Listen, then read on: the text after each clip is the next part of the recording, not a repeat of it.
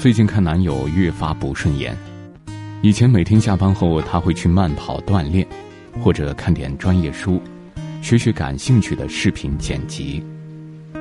而现在的他下班回家就对着手机一整晚，和同事打游戏。听着他打游戏时大呼小叫的声音，我抱怨不已。他却振振有词：“我这不是刚转到一个新的部门吗？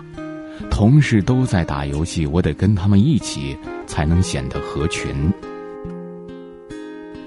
现如今，在很多地方不合群，就等于不好相处。”等同于异类，于是多少年轻人陷入了一种叫做“假装很合群”的症状里。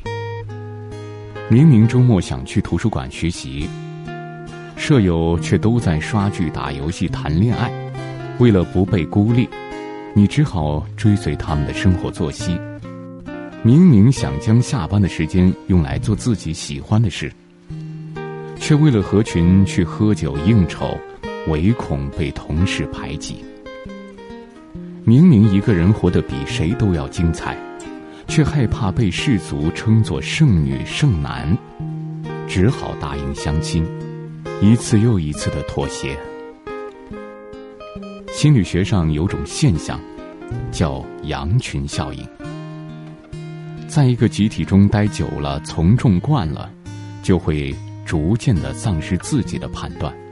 沦为集体意志的奴隶，但正如毛姆说的那样，就算有五万人主张某件蠢事是对的，这件蠢事也不会因此就变成对的。你以为你在合群，其实只是在被平庸同化。有人说，在一个糟糕的环境里，合伙有一个同义词：浪费时间。时间是最公平的，每个人都只有雷打不动的二十四个小时。你将时间花在合群、为别人而活上，就注定花在自我提升上的时间会减少。当你合群时，你是真的喜欢，还是在伪装？逼着自己合群，不辛苦吗？自媒体作者老 K 说过这样一件事情。有一年假期，他回到老家，见到了很久没见的小学同学周一泽。酒过三巡，一泽开始对老 K 抱怨起自己的处境。这几年，他开货车四处跑运输，啊，落得一身司机的职业病。每次过陕西、过乌少岭隧道的时候，路况不好，转道很多，路边全是万丈深渊、悬崖峭壁。夏天还好，冬天路滑，一泽好几次都吓得不轻，可是还得去。老 K 问一泽为什么不换种活法，何必这样折磨自己？一泽特别正经的告诉他：“我们村的年轻人这些年一直跑货车，不上学的年轻人都在干这一行当。我也不知道为什么稀里糊涂的就去做司机了。”不去会显得非常不合群。为了合群，有多少年轻人甚至搭上了自己的人生？他们在从众心理的推动下，忘记了自己的追求和目标，失去了自身的判断，最后只能让生活越来越糟。为了合群而放弃思考，在群体中不负任何人，却唯独。辜负了自己。知乎网友姚雨涵分享过这样一个故事：他有一个研究生室友，每天早上六点起床，雷打不动听美国有线电视新闻网，然后跟着念，坚持了三年。毕业后，其他人都去考公务员或者进企业，只有那个室友走了一条不寻常路。去阿联酋航空做空乘，于是，在所有合群人都朝九晚五、活得越来越平庸的时候，他已经飞遍了千山万水。后来可能是飞累了，五年后他又回国考了公务员，找了个专业对口的职位，几年攒下的钱，在单位附近买了一个小公寓，一直未婚。他每个假期都飞国外，许多国家他当空乘时已经去过，再去深度游。对比之下，我们的合群显得多么平庸无趣。我们按部就班的生活在大学里，肆意挥霍着青春。毕业后找了一份稳定的工作，在努力攒钱，幻想有一天能周游世界。而不合群的他，趁年轻先周游了世界，看够了风景之后，才回来安家立业。人和人之间的区别，也许从十年前某个清晨的六点。就已经开始了。有人天天早起学习，不顾他人的冷言冷语，为自己的目标持续不懈的付出努力；而另一部分人却为了合群，为了不显得格格不入，拼命的融入集体，伪装自己。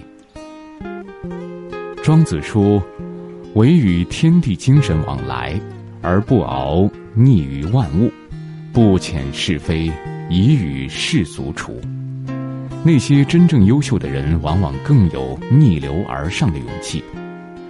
他们只追逐自己内心真实的感受，不活在别人的眼光里，只为做出令自己无悔的选择。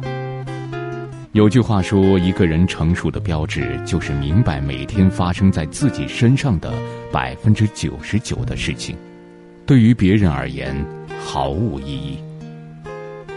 你不需要刻意去合群，去放弃自己，融入集体。该来的自然会来，该走的注定要走。适当的将精力多花在自己身上，学会与孤独握手言和，我们会活得更舒适。合群还是独立，说到底，这只是一种选择，没有所谓的对错。关键是听从你内心的想法。如果你为了不显得格格不入，而逼迫自己去迎合别人，不敢去做自己真正喜欢的事情，这才是问题。曾经看过这样一段话：我不再装模作样的拥有很多朋友，而是回到孤单之中，以真正的我开始独自的生活。有时我也会因为寂寞而难以忍受空虚的折磨，但我宁愿以这样的方式来维护自己的自尊，也不愿以耻辱为代价去换取那种表面的朋友。你不需要去刻意迎合，真实的你就很好。与君共勉。春天的花开，秋天的风。以及冬天的洛阳，忧郁的青春，年少的我，曾经无知的这么想。风车在四季轮回的歌里，它甜甜的流转。风花雪月的诗句里，我在年年的成长。流水它带走光阴的故事，改变了一个人。就在那多愁善感而初次等待的青春。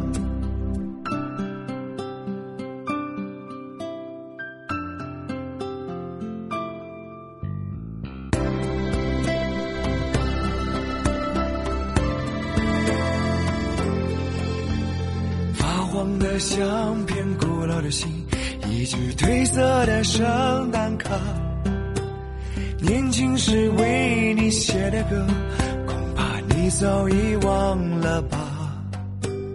过去的誓言，就像那课本里缤纷的书签，刻画着多少美丽的诗，可是终究是一阵烟。流水它带走光阴的故事，改变了三个人。就在那多愁善感而初次流泪的青春。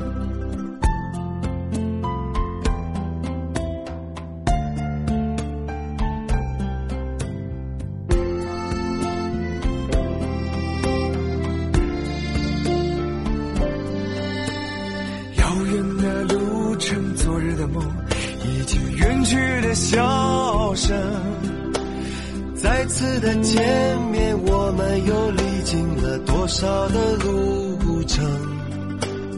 不再是旧日熟悉的我，有着旧日狂热的梦；也不是旧日熟悉的你，有着依然的笑容。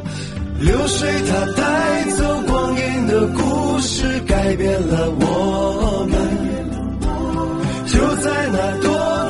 多愁善感而初次回忆的青春，流水它带走光阴的故事，改变了我们。